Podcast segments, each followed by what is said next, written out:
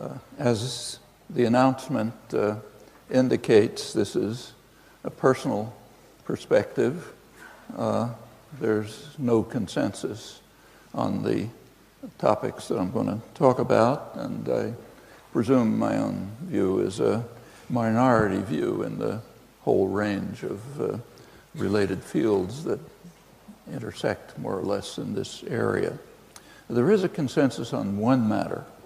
Uh, from the second half of the 20th century, there's been a huge explosion of uh, inquiry into language by any means we take, say, counting the number of people at this con- Congress and the range of topics they're talking about and the, the depth of the commentary. A far more penetrating work has been underway on a vastly greater uh, variety of typologically uh, varied languages, uh, many new topics that have been opened, uh, the kinds of questions that students are working on today that could not be formulated or even imagined uh, half a century ago, or for that matter, considerably more recently. And the new problems and puzzles are coming into view more rapidly than older ones are being at least partially resolved.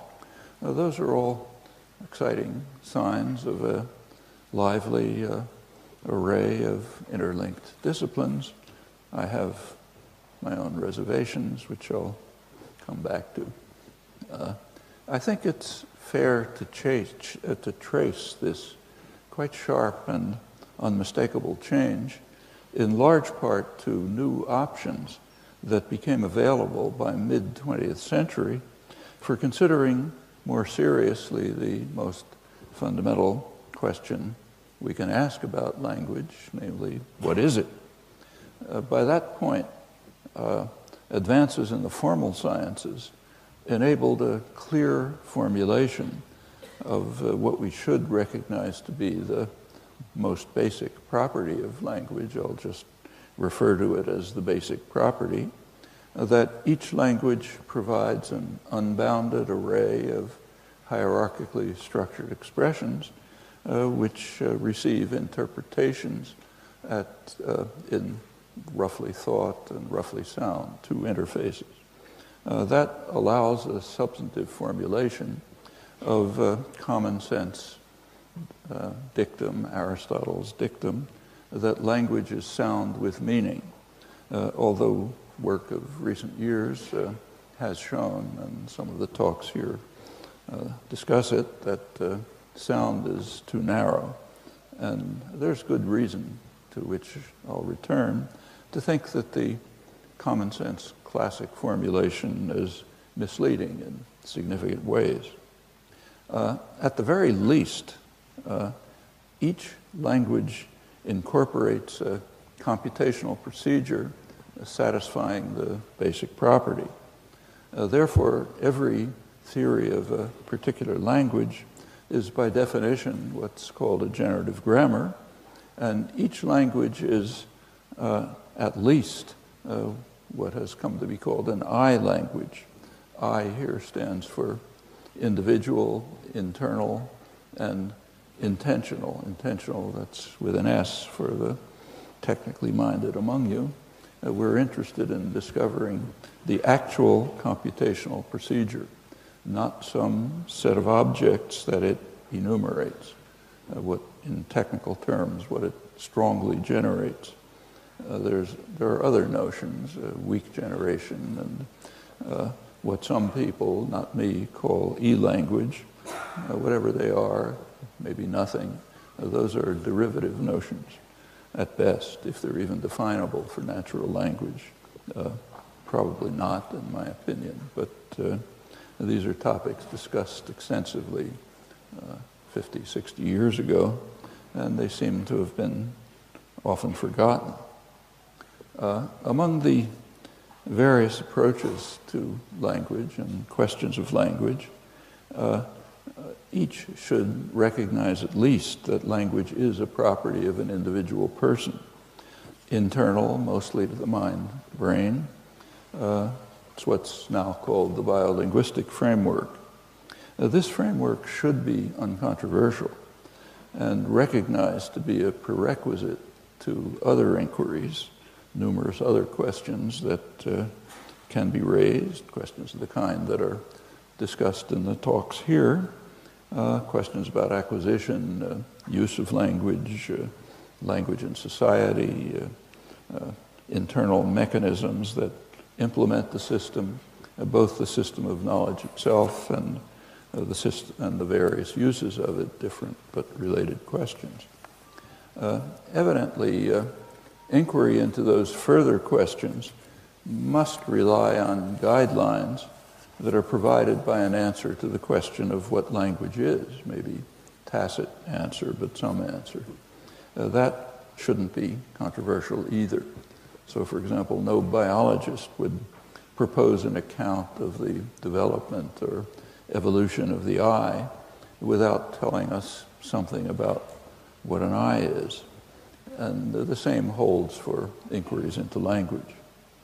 Uh, in earlier years, the basic property resisted clear formulation. I'll just illustrate with some of the classics. So, for example, for de Saussure, language in the relevant sense uh, is a storehouse of, quoting, a storehouse of word images in the brains of a collectivity of individuals founded on what he called a sort of contract. Uh, for Leonard Bloomfield, uh, the language is an array of habits to respond to situations with conventional speech sounds and to respond to these sounds with actions. He actually gave a different uh, conception in his uh, postulates for the science of language. He defined language as the totality of utterances made in a speech community. Uh, that's something like uh, William D- Dwight Whitney's uh, uh, earlier conception of language as the sum of words and phrases by which any man expresses his thought. So, audible thinking in his phrase, although that's actually a slightly different conception in ways to which I'll return. Uh, the other grand old man of American linguistics, Edward Sapir, defines language as a purely human and non distinctive method of communicating ideas, emotions, and desires by means of a system of voluntarily produced symbols. With conceptions like these, it's natural to follow what uh, Martin Joos, important linguist of 60 years ago, uh, what he called the Boasian tradition, named after Franz Boas, uh, which holds that languages can differ arbitrarily and that each new language must be studied without any preconceptions. So, according to that view, a linguistic theory just consists of analytic procedures to reduce a collection of material, corpus of material, to some organized form, uh, basically techniques of segmentation and classification. Uh, the shift of perspective to generative grammar within the biolinguistic framework uh, opened the way to much more far reaching inquiry into language itself and language related topics. And it, it also greatly enriched the variety of evidence that bears on the study of each individual language. So it can include essentially anything uh, acquisition, uh, use, uh, uh neuroscience, dissociations, uh, much else. And it can also include what has been learned from the study of other languages. Uh, that's on the quite well confirmed assumption that the capacity for language relies on shared biological properties.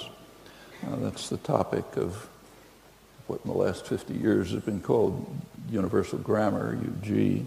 It's adapting a traditional term to a different framework, different concept. Uh, in earlier years, it was understandable that the question, what is language, received only such indefinite answers as the ones I've mentioned, all of them, notice, ignoring the basic property. It's, however, I think surprising to find that similar answers remain current in contemporary cognitive science. Uh, one typical example, current study on evolution of language in the journal Frontiers of Psychology, uh, character, characterizes language only as the full suite of abilities to map sound to meaning. That's basically a reiteration of Aristotle's dictum. It's much too empty to ground further inquiry. Again, no biologist would study evolution of the visual system, paraphrasing, assuming no more about the phenotype, that it provides the full suite of abilities to map stimuli to percepts. Couldn't get anywhere with that. And you couldn't publish a paper on it either. Uh, the editors in the audience might take that to heart. Uh, there are also uh, broader reasons to be concerned with the question, what is language? There's a rather clear indication of these given in a recent book by one of the leading scientists who studies human evolution Ian Tattersall. There's a recent review of the currently available scientific evidence. Uh, he observes, I'll quote him now, it was once believed that the evolutionary record would yield early harbingers of our later selves. The reality, however, is otherwise, for it's becoming increasingly clear that the acquisition of the uniquely modern human sensibility was instead an abrupt and recent event, uh, which he dates in the very narrow window of roughly 50 to 100,000 years ago. From an evolutionary point of view, that's a flick of an eye. Uh, and continue to quote, the expression of this new sensibility was almost certainly crucially abetted by the invention of what is perhaps the single most remarkable thing about our modern selves, language. And therefore, an answer to the question, uh, what is language, matters very greatly to anyone concerned with understanding our modern selves, what kind of creature we are. Uh, the founders of modern biology, of course, lacked the evidence of current science, but they adopted a general view that's not too different. So Darwin, for example, wrote that man differs from animals solely in his almost infinitely larger power of associating the most diversified sound and ideas. Modern terms, that means in having a generative grammar. Uh, phrase almost infinite is a traditional phrase that we have to interpret today as actually infinite, has no meaning, makes no sense to contemplate a, uh, a huge uh, non-extendable li- list that's meaningless. Uh, much earlier, at the origins of modern science, uh, Galileo was entranced by what he called that marvelous invention, he's referring to the alphabet, that provides the means to construct from 25 or 30 sounds that infinity of expressions that enable us to reveal everything that we think and all the movements of our soul. It's audible thought in Whitney's phrase, although Galileo went far beyond uh, Whitney in that he recognized the unbounded character of the language. It's kind of an obvious point, but very hard to find anyone who noticed it in the 2,500 years of serious investigation of language.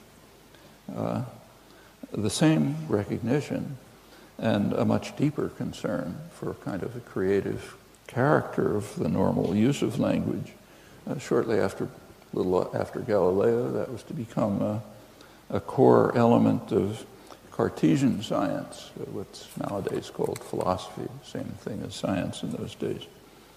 Uh, there's no reason today to doubt the fundamental insight of Descartes that use of language, normal use of language, is indeed uh, a creative activity.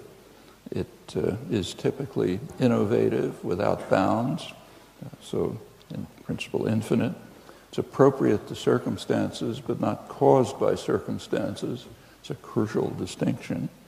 And it can engender thoughts in others uh, that they recognize they could have expressed themselves. That's normal use. Uh, and the observation appears to be correct as far as we know. Uh, there's, we, there is a, an aphorism uh, of uh, Wilhelm von Humboldt that's commonly quoted uh, pointing out that uh, language involves infinite use of finite means. But it's worth bearing in mind that he's talking about use. It's infinite use of finite means. Uh, more fully, he described the unending and truly boundless domain of language as the essence of all that can be thought.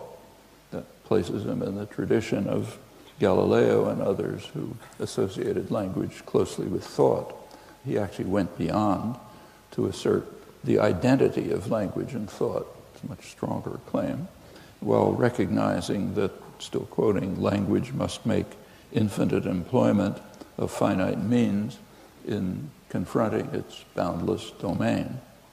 Uh, there has been great progress in understanding the finite means that make possible infinite use, but the infinite use itself remains pretty much a mystery, despite, despite significant progress in some particular areas, like understanding uh, some of the conventions that guide appropriate use.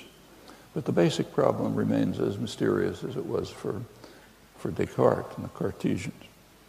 Uh, a century ago, another great linguist, Otto Jespersen, raised the question of how the elements of language come into existence in the mind of a speaker on the basis of finite experience. Another mystery, yielding, he said, a notion of structure that's definite enough to guide him in framing sentences of his own, crucially free expressions, typically new to speaker and hearer, over an unbounded range, hence infinite range. And then the task of the linguist, which he said, is to discover these mechanisms and uh, how they arise in the mind, and to gain, I'm quoting him, a deeper insight into the innermost nature of human language and of human thought. those ideas sound much less strange today than they did during the structuralist behavioral science uh, era that came to dominate uh, much of the field, uh, marginalizing Jespersen's insights. So, for example, when I was a student in the late 1940s, nobody ever heard of him. I found his work when wandering around the Harvard Library. Uh, well, reformulating Jespersen's program, uh, the basic task is to investigate the true nature of the interfaces and the generative procedures that relate them to determine how they arise in the mind and how they're used, with the primary focus of concern naturally being free expressions, the typically innovative, creative behavior. Uh, as soon as the earliest attempts were made, roughly 60 years ago, to, to deal with these questions, to construct explicit generative grammars, uh, many puzzling phenomena were discovered which hadn't been noticed, although they're kind of obvious when you think about them. They hadn't been noticed as long as the basic property was not clearly formulated and addressed, and syntax was just considered use of words, uh, often use of words following the sequence of thoughts. Uh, Diderot famously uh, uh argued that French would be the language of science, and German and English would be the language of languages of poetry, because in French the words follow exactly the order of thoughts, whereas in the other languages it's kind of mixed up a bit, so it's better for fancy. Uh, you can determine how well that followed. Uh, this would, all of this is somewhat reminiscent of the earliest stages of modern science, early 17th century. So for millennia, scientists had been satisfied with very simple explanations for quite familiar phenomena.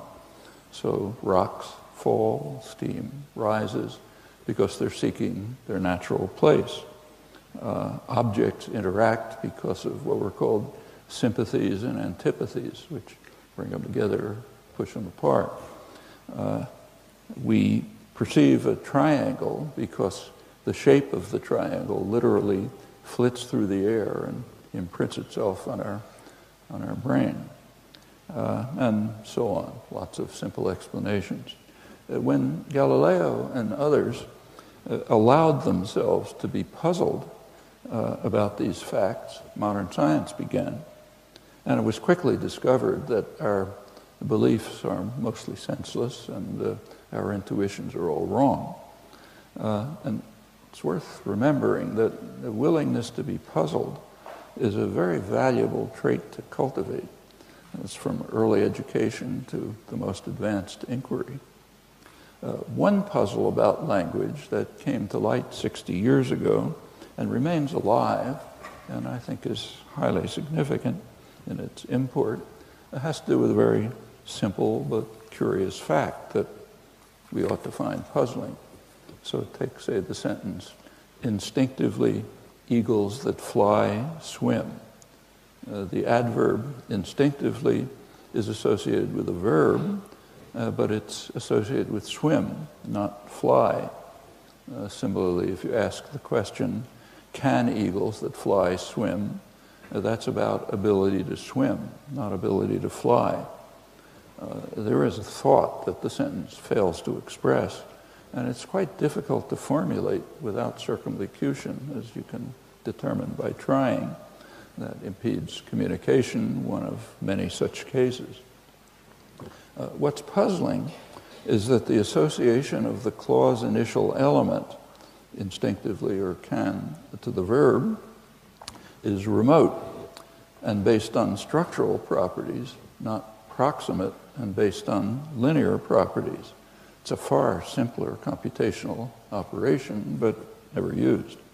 The language makes use of a property of a minimal structural distance, never uses the much simpler property of minimal linear distance. And the puzzle is why this should be so. And not just for English, but for every language, not just for these constructions, but for every relevant construction. Uh, and children acquire it. They never make mistakes about it. They acquire it reflexively, even if they have uh, no data or very limited data. Uh, there is a very simple and plausible explanation for the fact that a child reflexively knows the right answer in these cases, even though evidence is slim or in fact non-existent often. The explanation is that linear order is simply not available to the language learner. It's one of those great principles that Jespersen was talking about. It's not available to the learner, to the child, so it never picks it. Uh, the child is, uh, is guided by a principle of universal grammar that restricts search to minimal structural distance, the more complex notion. I guess the only explanation I know. There's no other explanation that's ever been proposed. Many have been suggested, but that obviously don't work. Uh, the, this principle of minimal distance is quite extensively employed in a design of language and nature of language. It's presumably one case of a much more general principle that enters into uh, uh, that enters also into design and acquisition of language in other forms, uh, not restricted to language, may actually be a law of nature. Uh, call it uh, minimal computation. And uh, the evidence shows overwhelmingly, in fact, without exception, that invariably languages use the property of minimal structural rather than linear distance every relevant case, even though, again, the one that's not used is computationally far simpler. Uh, there's actually some supporting evidence in this case from neuroscience. Uh, there's a research group uh, in Milan, uh, Andrea Moro, who many of you know is the linguist in the group. Uh, they studied uh, brain activity of subjects who are presented with two types of stimuli. these are invented systems invented systems conforming to UG and uh, others not conforming to UG. Uh, so for, in the latter case, for example, an invented language that puts the neg negative particle after the third word of a sentence in order to negate it. That's a rule which is far simpler than the one that's computationally than the one used in uh, every language that's known. Uh, what they found is that in the cases of conformity to UG, the language areas, normal language areas of the brain are activated, not other parts. Uh, but when linear order is used, like in that rule for negation I suggested, uh, they suggested, I repeated, uh, when the linear order is used, there's kind of diffuse activation in the brain, suggesting that the people are treating it as a kind of a puzzle, and not as language. And uh, there's other work by Neil Smith and Ianthi Maria Tsimpli with a cognitively impaired but linguistically fluent subject who they've worked with, and they reach pretty much the same conclusion. Uh, actually, there is a small industry in computational cognitive science that's attempted to show uh, that these properties of language can be acquired by statistical analysis of massive data. Actually, that's about the only topic that's been investigated beyond superficialities. Uh, every attempt that's clear enough to be investigated has been shown to fail uh, irremediably. But it really doesn't matter because the efforts are beside the point in the first place. Uh, suppose they worked, which is virtually impossible. Uh, that would still leave untouched the only serious question. Why does language invariably use the complex computational property of minimal structural distance while never employing or even entertaining uh, the far simpler option of minimal linear distance. Uh, that industry is a good illustration of the unwillingness to be puzzled uh, that I mentioned earlier. And again, the willingness to be puzzled is the first step in serious scientific inquiry, as has been recognized in the hard sciences uh, since Galileo. Uh, a broader thesis is that linear order is never available for computation in the core parts of language uh, that involve syntax and semantics. Uh, of course, there is linear order, but uh, the thesis would be that it's a peripheral part of language, kind of tacked on. Uh, it's a reflex of properties of the sensory motor system. The sensory motor system doesn't allow us to speak in parallel or to produce structures. We have to, to get it through the sensory motor system, we have to put things in a linear order. Uh, so the order could just be a reflex of the fact that whatever's going on in the mind has to pass through this filter to get externalized, but has nothing special to do with language. And the sensory motor system itself is not specially adapted for language, except maybe in peripheral aspects. The parts that are essential for externalization and also perception appear to have been in place uh, hundreds of thousands, in part millions of years uh, before language emerged. They're just kind of there. Well, the matter's not settled. This is one of the topics that is open, but I think there's quite substantial evidence uh, to show that the broader thesis may in fact be correct. Uh, so if that's true, as I suspect it is, then the basic property has to be reformulated. Uh, not the way it's been in recent literature, including papers of my own. Rather, the basic property would be generation of an unbounded array of hierarchically structured expressions, uh, mapping to the CI, the con- conceptual intentional interface, basically the system of thought. Well, if that turns out to be true, as I think evidence is pointing us to, uh, then there's good reason to return to a traditional conception of language as an instrument of thought and to revise the common sense dictum accordingly. Language is not sound with meaning, but meaning with sound. Uh, more generally, uh, some form of externalization, typically sound, though it appears to be modality independent. In fact, externalization is rarely even used. By far the most use of language never is externalized. It's, called internal dialogue or inner speech. Uh, that's 99.9% of your use of language. It's virtually impossible to, takes a tremendous act of will not to talk to yourself when you're awake, when you're asleep, uh, walking down the street, whatever it may be. It's just going on all the time. Now, there isn't much research in, on this topic, unfortunately. There's some, it goes back to Vygotsky. There's been little research. Uh, it conforms to what introspection uh, suggests, my introspection at least. You can try yours. Um, what reaches consciousness, I think, is just small fragments. And then fully formed expressions uh, can be instantly produced, instantly produced internally, but usually aren't, and produced far too quickly for articulators to be involved or even instructions to articulators.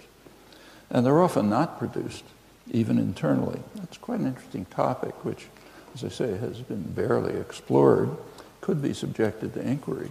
I think the reason it's not explored is that there's kind of a prejudice against studying uh, mental process, mental actions that don't reach consciousness, which is probably where almost everything is. But a lot of dogmas about how you shouldn't study that. You should actually.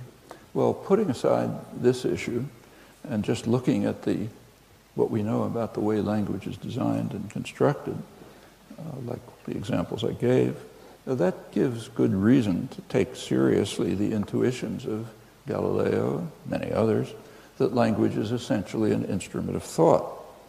It would then follow that externalization is an ancillary process, uh, just a reflex of properties of the sensory motor system, which have nothing special to do with language. Uh, and uh, there is further investigation that I think supports this conclusion. Now, if it's established, a lot of things follow. Uh, one thing that follows is that particular uses of uh, language that depend on externalization, uh, among them communication, which is one, not the only one, are even more peripheral aspects of language. Now, that's contrary to virtual dogma in the various fields, dogma that, however, has no serious support. It would also follow that much of the extensive speculation about language evolution, language origins, is just on the wrong track to begin with. Because if you look at it, most of it is about speculations about evolution of communication, which is some, looks like some peripheral aspect of language. Uh, well, uh, this matter has not been studied, uh, but I suspect that the modern doctrine, I think dogma, uh, that holds that communication is somehow the essential function of language, I suspect that that derives from the influence of associationist and uh, behaviorist assumptions, which retain quite a strong grip, even among those who reject them, along with uh, highly oversimplified and quite untenable interpretations of modern evolutionary theory, evolutionary biology. That's an interesting question. I'll put it aside here. Well, let's return to the basic property, now reformulated. The computational system of I language yields an unbounded array of hierarchically structured expressions, mapping to the system of thought, the conceptual intentional interface, all, of course, unconscious and inaccessible to consciousness. Uh, there are then ancillary processes uh, which may or may not externalize these internal objects in some sensory modality. And there are analogous observations about perception. Uh, uh, naturally, we seek the simplest property of the simplest theory of the basic property, uh, the theory with the fewest arbitrary stipulations. Uh, each stipulation is, of course, a barrier to some eventual account if attainable, of the origin of language. And I stress eventual, I think we're very far from it. Uh, that's standard scientific method, so nothing to say about it.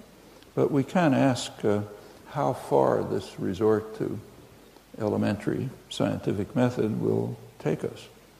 Well, so we ask, uh, look into the nature of computational operations.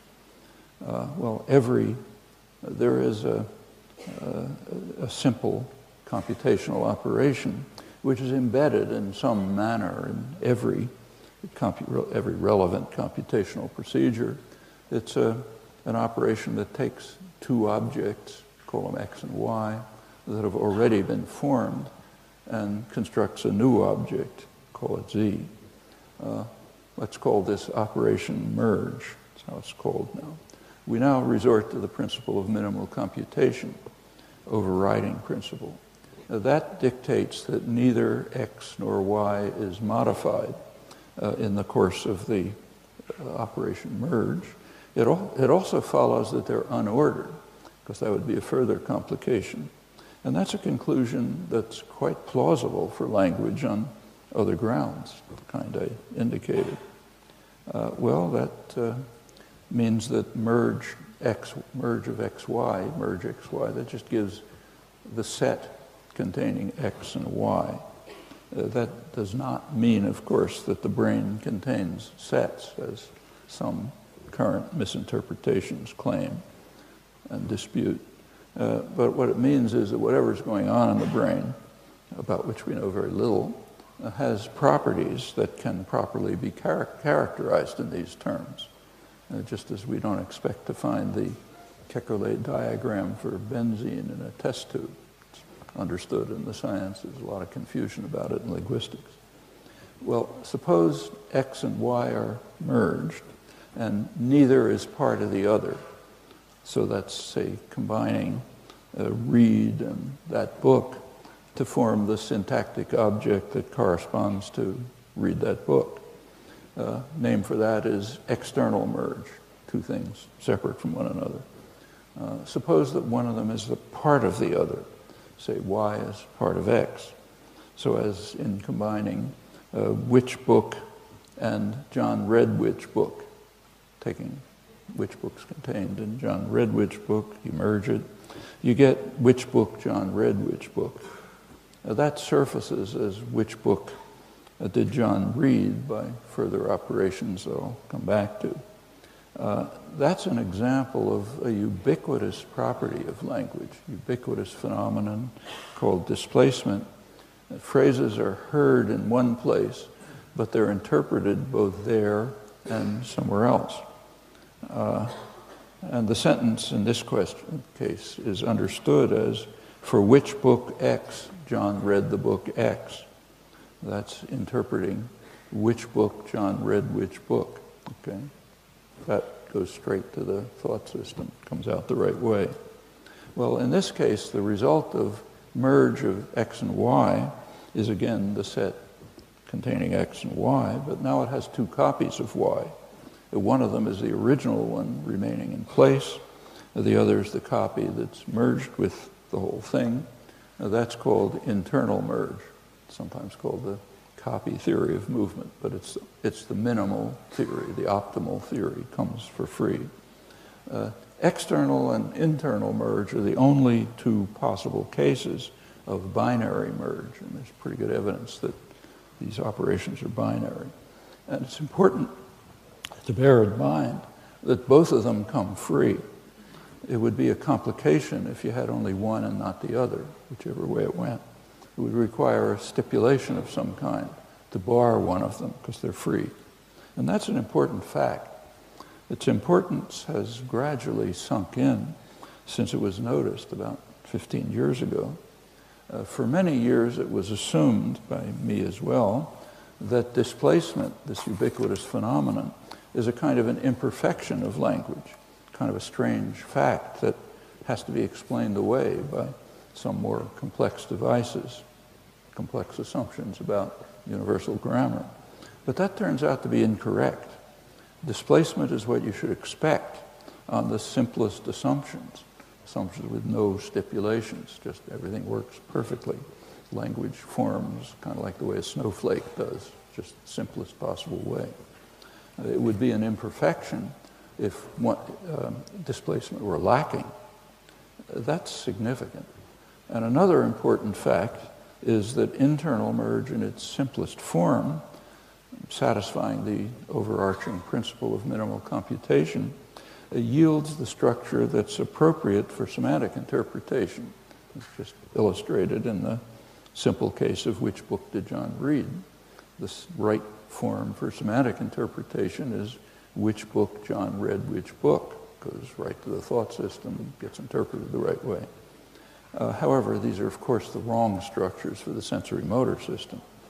Uh, universally in language, only the structurally more prominent copy is pronounced, as in the case I mentioned, the lower copy is deleted. There actually is a revealing class of exceptions which, in fact, support the general thesis, but I'll put that aside. Uh, why deletion of copies? Well, that follows from another application of the overarching principle of minimal computation, namely compute internally and articulate as little as possible. That's obvious principle of minimal computation. Now, there's a result. The result is that the articulated sentences have gaps. And incidentally, the same is true for inner speech. So if you talk to yourself, has gaps. Uh, and uh, that's tricky because the hearer has to figure out where the missing element is. Uh, that, it's well known in the study of perception and parsing that that yields quite difficult problems of interpretation. Uh, filler gap problems, they're called. One of the hardest problems if you're writing a parsing program, and similarly for perception. Uh, now, in this very broad class of cases, something interesting has happened. Uh, the design of language, the basic structure of language, is favoring minimal computation, That's disregarding the complication in the use of language. That's significant too. Uh, notice also that if some theory comes along, there are many of them, that replace internal merge by some other mechanism, uh, that theory has a double burden of proof to bear. The first part is to explain why it has the stipulation barring internal merge, which otherwise comes free. And secondly, it has to justify whatever new devices are uh, uh, uh, formulated to uh, yield displacement. In fact, displacement with copies, notice, which is generally the right form for semantic interpretation. Uh, strain your imagination a little by giving one more complex case, not too complex, I hope. But uh, so take the sentence which of his pictures did they persuade the museum that every painter likes best? Okay, that's derived by internal merge from the underlying structure.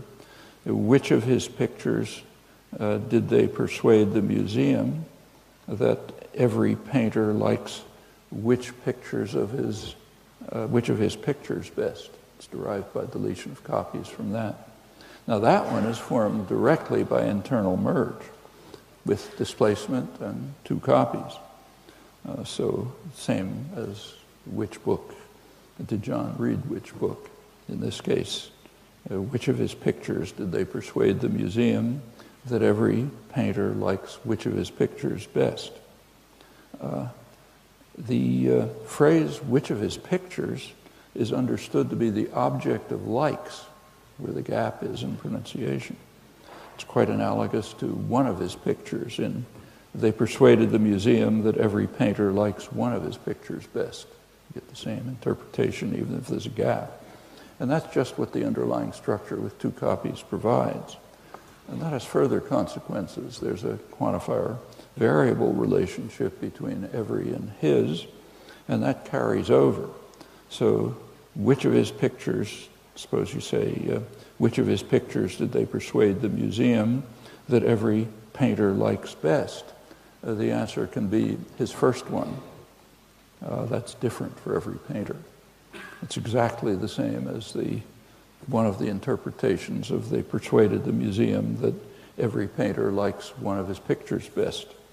Now, in contrast, no such answer is possible for the structurally similar expression, which of his pictures persuaded the museum that every painter likes flowers?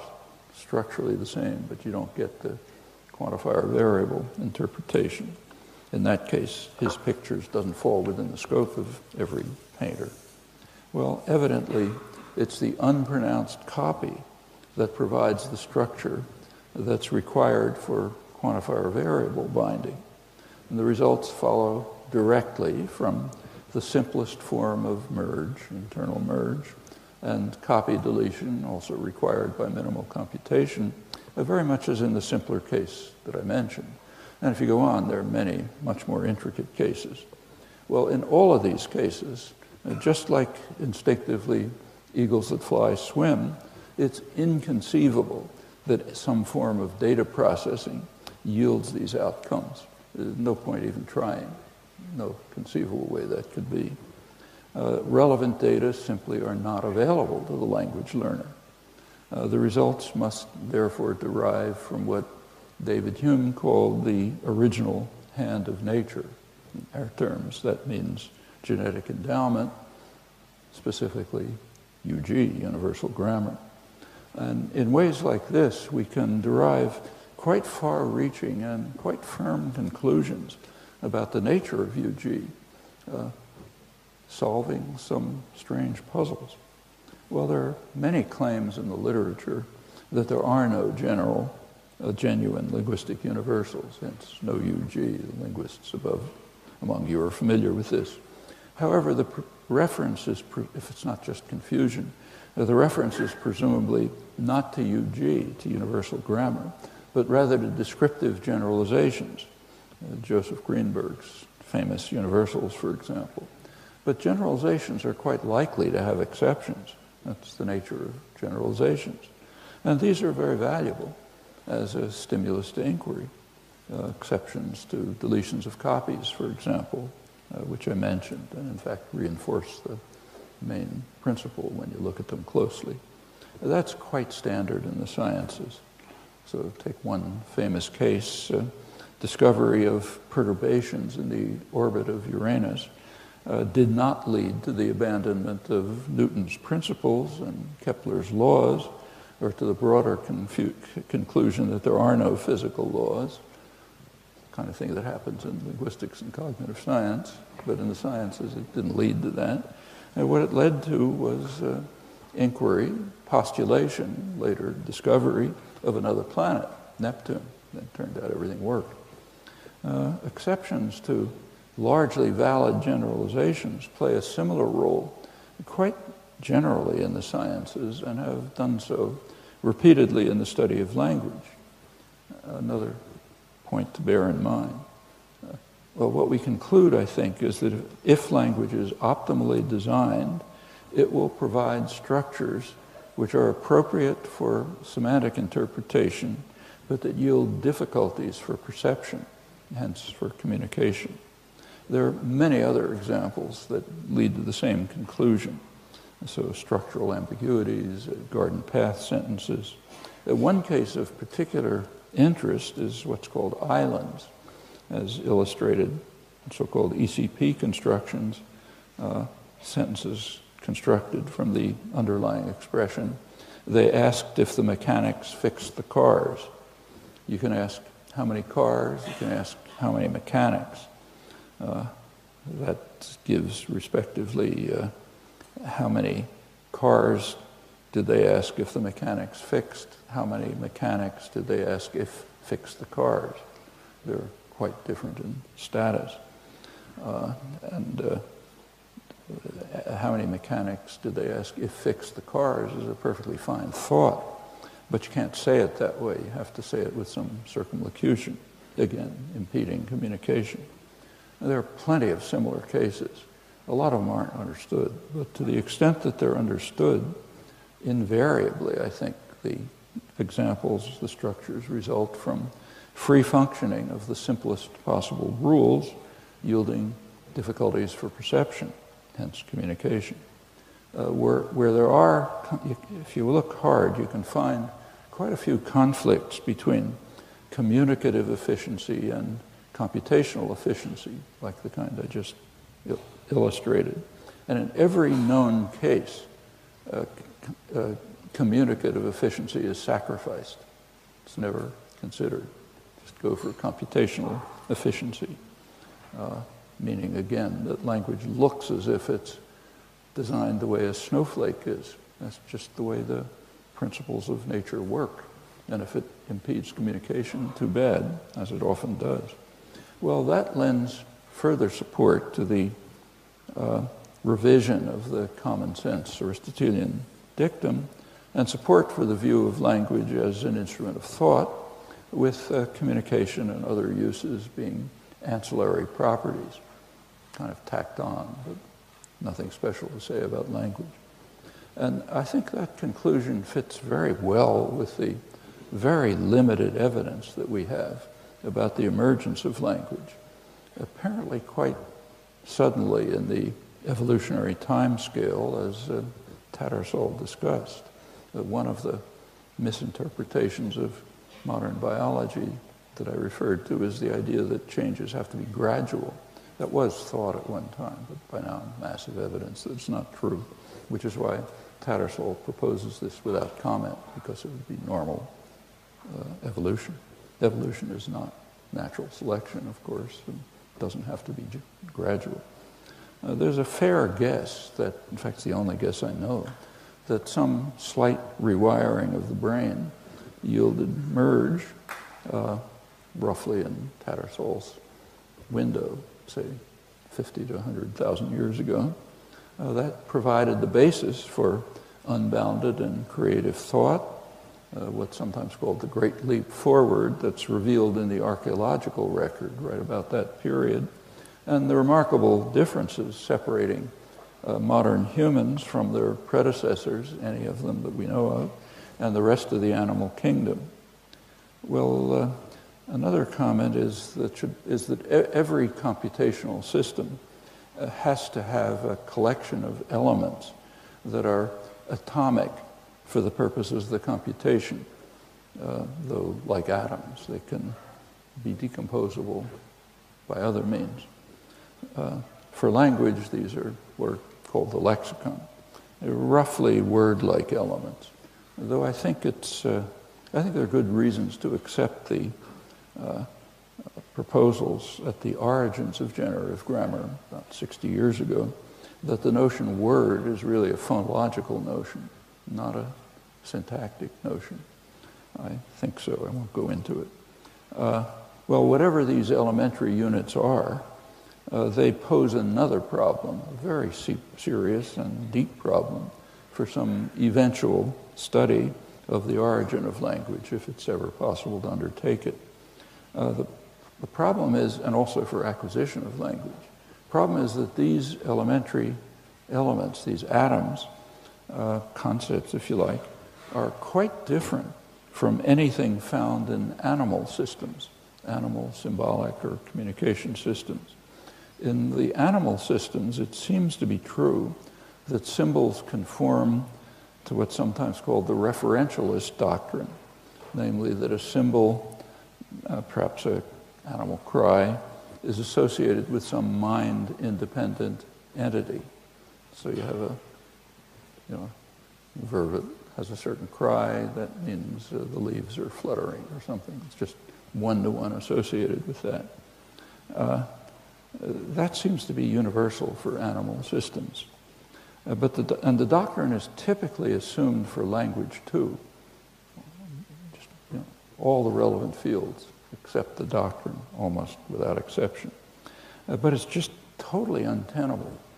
Uh, as soon as you uh, look closely at even the simplest words, you find that just doesn't begin to hold. There's just no connection between an internal element, however simple, you know, uh, river, uh, table, uh, any rock, anything you pick up.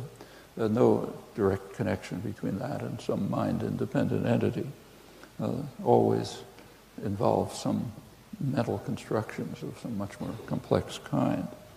A lot of study of this in the last 40 years. I think the doctrine, though it's still held almost universally, just can't be accepted. That's another important topic that I'll just mention and put aside. And incidentally, one that's very poorly understood and insufficiently studied because of the power of the referentialist doctrine. I think it's false, but it's very powerful, so it's, you find it everywhere. Another topic to be discussed, to be investigated. Well, these remarks, of course, only scratch the surface. Uh, what I hope is that they'll illustrate why the answer to the question, what is language, actually matters a lot. And also, I hope will illustrate how close attention to this fundamental question can yield conclusions with uh, considerable ramifications for the study of what kind of creatures we are. Thanks.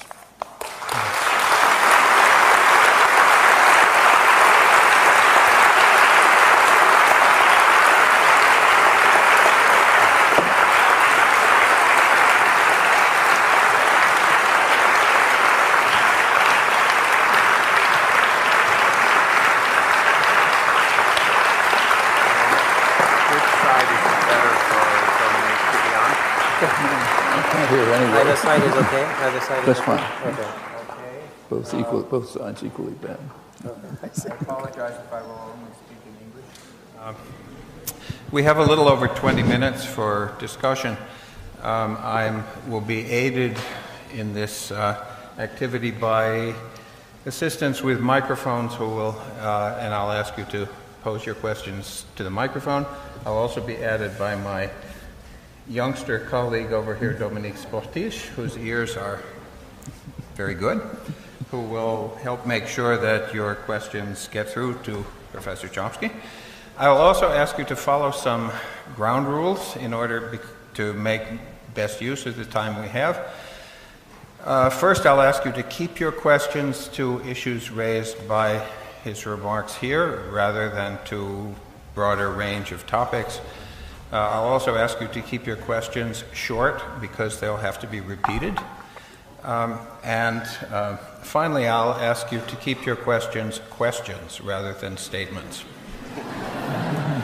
Um, I'll do my best to. Uh, ah, the, there are lights up there that are in my eyes, which may make it a little hard for me to keep track. But I'll do my best to distribute questions around the room, but please don't be upset if you're trying very hard and somehow you don't get my attention. Okay, so. Questions, questions can be in French. I'm sorry? Questions can be in French. Oh, yes, right. Also, because uh, Professor Sportiche is here to assist, questions can be in French, but they have to be short and to the point, too. but of course, we know they will follow the natural logic of thought.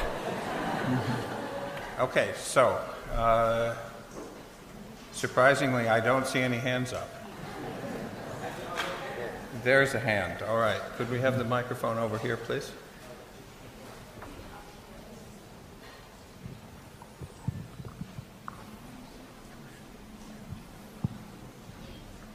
Is it, is it on? Yes. Um, um, I would like to, to know something about the, um, the um, emergence, or how can I say that, internal, I, I don't know how to, how to formulate that exactly, because it's not reached my consciousness yet. So it has to do with that. Um, you, you mentioned the fact that, you know, we have internal or personal language even before it reaches consciousness. I'm, I don't mean uh, articulation, but consciousness itself. And I was wondering whether what precedes that uh, can be considered language in the sense that do you think it is structured and do you think that it corresponds to what we think language is? I don't know whether my question is clear. Yes. Are you going to translate these into French? Oh, oh so, so you, you get, you, I, get, I get his answer. Okay, thank you. He's got a double translation problem. He has to translate it to French and translate it into English for me. Oh, oh, you want me to just to, to, to get the question in French?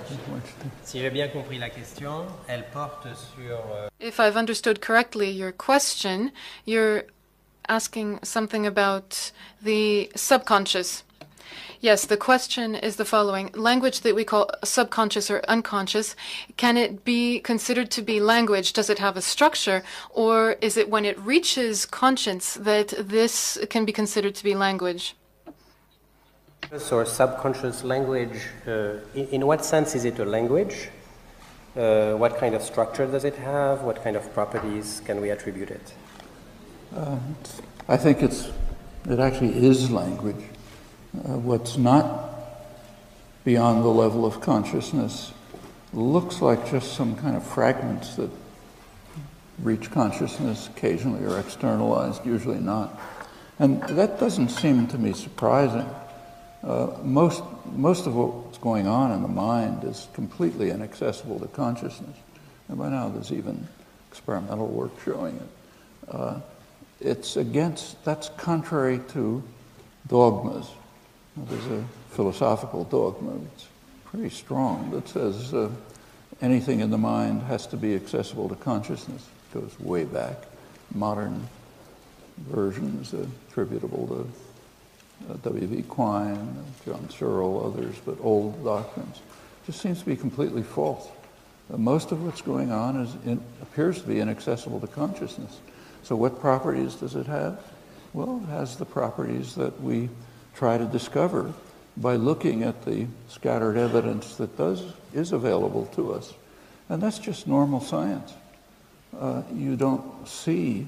Uh, in fact, a couple of days ago, uh, there was the first picture ever of uh, what happens to a molecule in the course of a chemical uh, uh, process. Plenty was known about it. A lot was assumed about it, but nobody ever saw it before. So this is a nice technological uh, development, but it's not going to change chemistry uh, for hundreds of years. The chemical theory was developed uh, just looking at whatever data you had. And that's uh, the way science works. I mean, one famous line is that science is concerned with discovering hidden, simple invisibles that account for complex visibles. That's science. In fact, it's rational inquiry. And uh, we shouldn't be surprised that the same holds in this case, as I think it does. So, what properties does this internal system have? Well, apparently it has the kind of problems, properties I mentioned. So, for example, it doesn't use linear order. It just uses uh, uh, uh, minimal structural distance, which probably follows from minimal computation, which probably means, this is a further guess, that when language emerged, it emerged without any selectional pressures. So it just took the form of a natural object, kind of like a snowflake. Uh, it, since there were no selectional pressures, this mutation, whatever it is, is happening to an individual, it's just going to take the form of a, an object naturally formed in accord with the principles of uh, uh, natural law, probably minimal computation in this case. And As far as we understand anything, which is pretty limited, that seems to be pretty much the case, I think. And not surprising. If you think about if Tattersall is right, you know, that this is sudden emergence of something in a narrow time scale, that's what you'd expect. Thank you very much.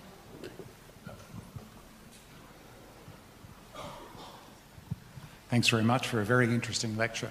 Uh, I would like to ask about the relationship between atoms of thought and atoms of language. And is all thought language? Uh, am I thinking when I'm driving down the freeway, for example? Is, is, that, is, is that thought involving language? Donc, quelle est, quelle est la relation entre les atomes de la pensée et les atomes du langage Et en particulier, je n'ai pas compris la suite. Euh, quand, on, quand on conduit sur l'autoroute. Exactly. So, so is all thought is all thought language and. Oh, est-ce que est-ce que toute pensée est langage ou non? So is what's the relation between the atoms of language and the atoms of thought? Is uh, is uh, okay. That's funny. And um, is a, any kind of thought language or not? Well, we, we have very little information about what thought is. In fact, it's not even very clear how you could have such information. But uh, a lot of our, the mass of our information about thought is what we get by looking at language. So that yields the suggestion that, say, Humboldt took to an extreme, that they're the same. But again, you can introspect if you like. It's the only kind of evidence we have. It doesn't look as if they're the same. There seems to be lots of kinds of thought that just never can get articulated. And I don't see any reason to doubt that some kind of thought is going on with, non, uh, with organisms that don't have language. Uh, uh, there is, uh, you know, there's a, in, in, cognitive, in computational cognitive science, there's a big enterprise, which in my view is a total waste of time, which goes back to a misreading of a very short paper by Alan Turing. Uh, back in 1950, Alan Turing's great mathematician, and founder of modern computational science and so on. Uh, he had a paper called uh, uh, something like Do Machines Think? And that's led to, and he devised a test. It's now called the Turing test. He called it an imitation game.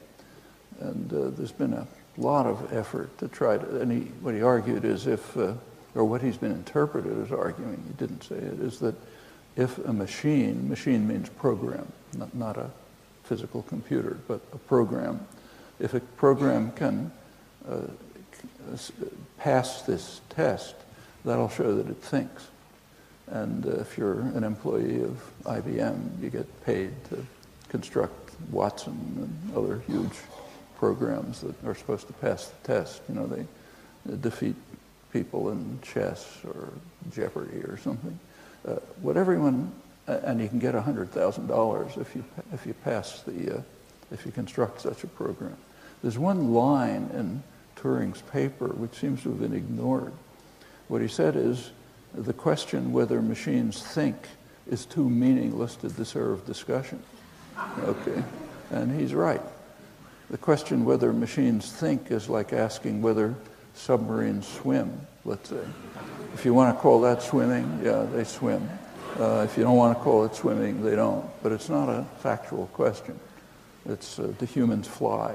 I think in Japanese they do, somebody told me, but in English they don't. But, uh, but these are not factual questions. They're questions about how we only use the word. Now, there is something going on that we loosely refer to as thought, but we don't know much about what it is. And, uh, a, and we'll never find out as long as attention is restricted to what's accessible to consciousness. Uh, some of you may know that there are recent experimental results showing that decisions about, say, motor action, like whether to pick this up, that the decision is actually made microseconds before you're aware of making the decision. That's been misinterpreted as an argument about freedom of will, has nothing to do with freedom of will. What it means is that decisions are made in a way that's inaccessible to consciousness. Okay, I don't think that should surprise anyone who's alive and has ever thought about what they do. But uh, it is contrary to a widely held dogma. And I, sus- I think that dogma has to collapse if we're going to learn about these things.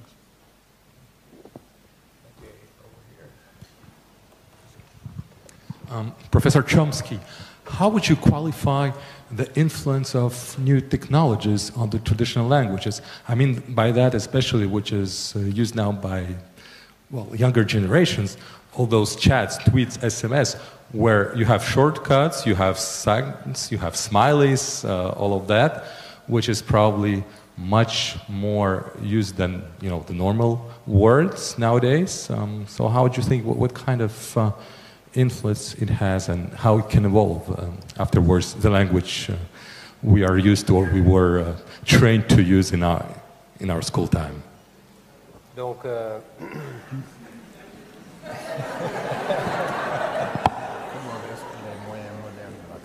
que euh, euh, pensez-vous qu'il y a une influence des technologies modernes de communication comme les textos, euh, le chat, etc., sur euh, le langage?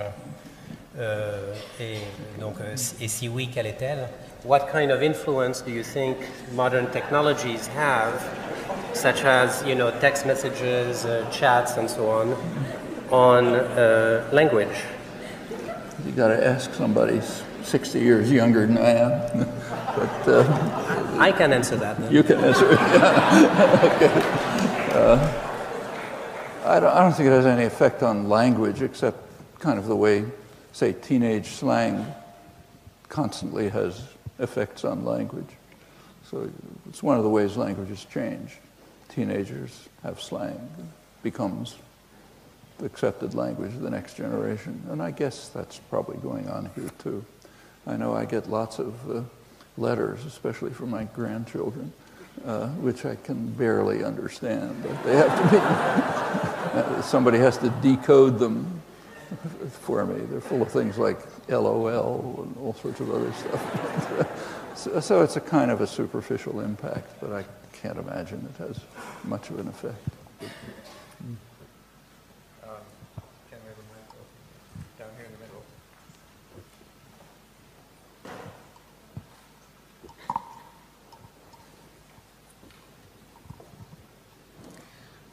Professor Chomsky.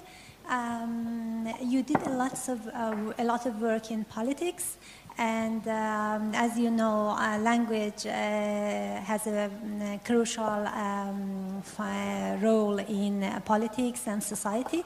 I'm just wondering how it is possible to decontextualize language um, from society and uh, politics, everything. Thank you. So we, we missed a crucial piece of your question. You're talking about the relationship between language and politics, right? And society.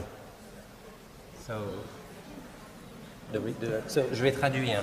La, la relation qu'il existe entre le langage, la politique et euh, la société, n'est-ce pas?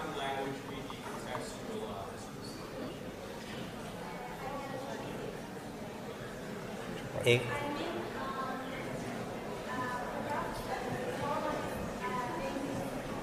I can't hear you. There's too much noise. Um, from the formalist point of view, Professor is a big formalist. And from the other part, uh, he is very big uh, political person.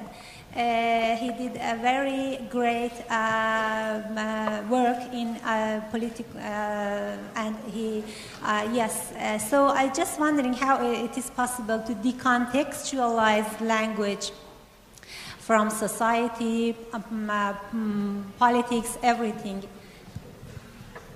Donc, euh, comment est-il possible de, de de décontextualiser, de séparer le langage du- des, des contextes dans lesquels il est utilisé, comme par exemple la politique, la so- la- la- les, les considérations sociales, etc.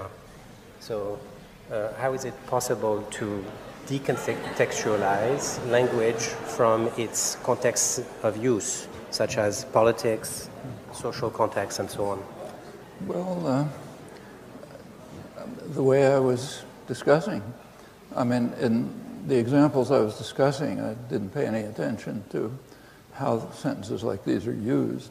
And the same would be true if these were sentences not just picked for examples, but uh, used for, say, some political purpose, mainly for maybe for propaganda or for domination or control or whatever. Language can be used for all kinds of things. And if you want to understand the nature of language, you have to kind of factor that out and ask uh, what, is, what are the means that are being used for this wide variety of purposes. Uh, that's, uh, you know, again, that's just, if you're interested in the question, what's the nature of language, what kind of creatures we are, uh, how does, uh, the, how, how do our creative abilities reside in something that emerged maybe 75,000 years ago, that's what you have to do. You're certainly right in that the uses of language have all kinds of consequences. Uh, but, uh, but, but that's, the language itself doesn't care about that. The language doesn't care if you use it to tell the truth or if you lie or you, you use it for liberation or you use it for domination or whatever. It's just kind of a tool. A hammer, for example, is a tool. The hammer doesn't care if you use it to build a house or uh, crush somebody's skull, uh, uh, whatever else you do with it. It's just there. It has certain properties. And language is just a complex tool. It's uh, one that's at the core of our existence, and it's internalized in our minds, but the way you use it is up to you. That's a different question. You can use it in all kind of ways.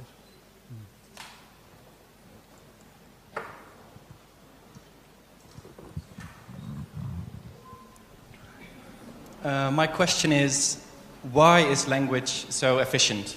And are there perhaps alien life forms who are, who are more unfortunate and have more complex operations than merge?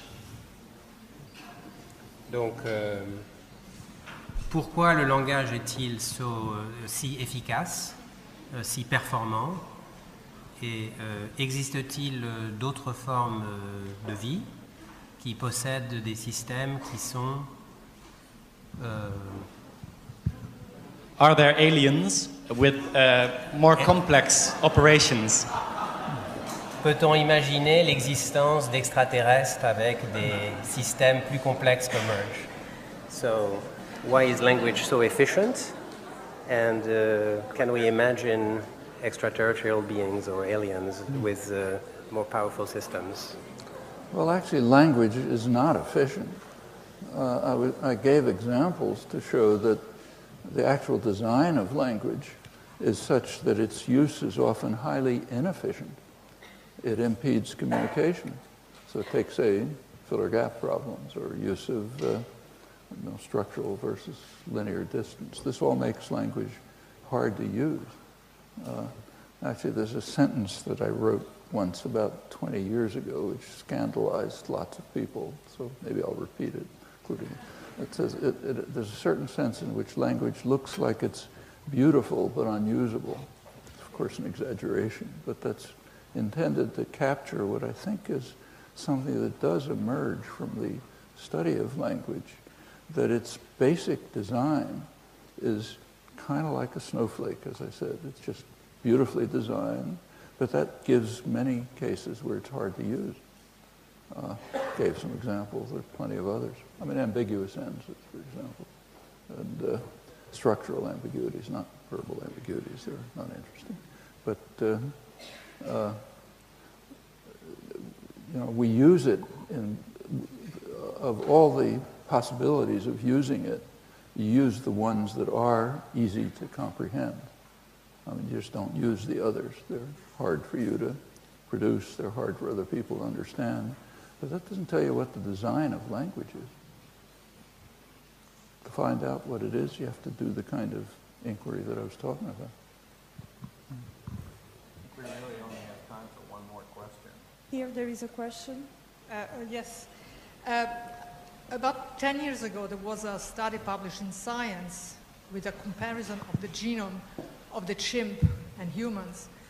And it was found that some of the main differences was in the proteins in the genes involved in hearing, so that chimps may actually not understand words because they don't hear the words. So I wonder whether you could speculate to what extent you think that the ability to hear has contributed to the ability to attribute meaning to sounds and to develop thought. Et je peux traduire euh, qu'il euh, y a dix ans, il y avait une étude euh, parue sur Science qui a montré, euh, comparé le génome de chimpanzés et des humains et a montré que euh, parmi les différences les plus marquantes, c'était la, euh, des gènes euh, impliqués dans, la, dans l'ouïe. Et donc, euh, je demande si euh, je pense que l'habilité d'entendre certains sons, certains bruits, ont contribué à la possibilité d'attribuer un, un, un, significat euh, et donc de développer la pensée. Well, if I understand, the question is about the very close overlap between genes of uh, humans and chimps. Actually, there's pretty close overlap between the genes of humans and yeast. Uh, the reason is that as is now increasingly coming to be understood, uh, there's uh, just not a lot of variation in organisms. at the time when Martin Joos, the person I quoted, uh, gave the Boasian tradition that languages can vary in arbitrary ways and each one has to be studied independently, it was also believed by leading biologists that the same is true of organisms. Uh, you look at the variety of organisms, it just looks endless. So it, it, was proposed that organisms can differ in every possible way, and every one you study has to be studied on its own. By now, uh, that's been chipped away uh, very significantly.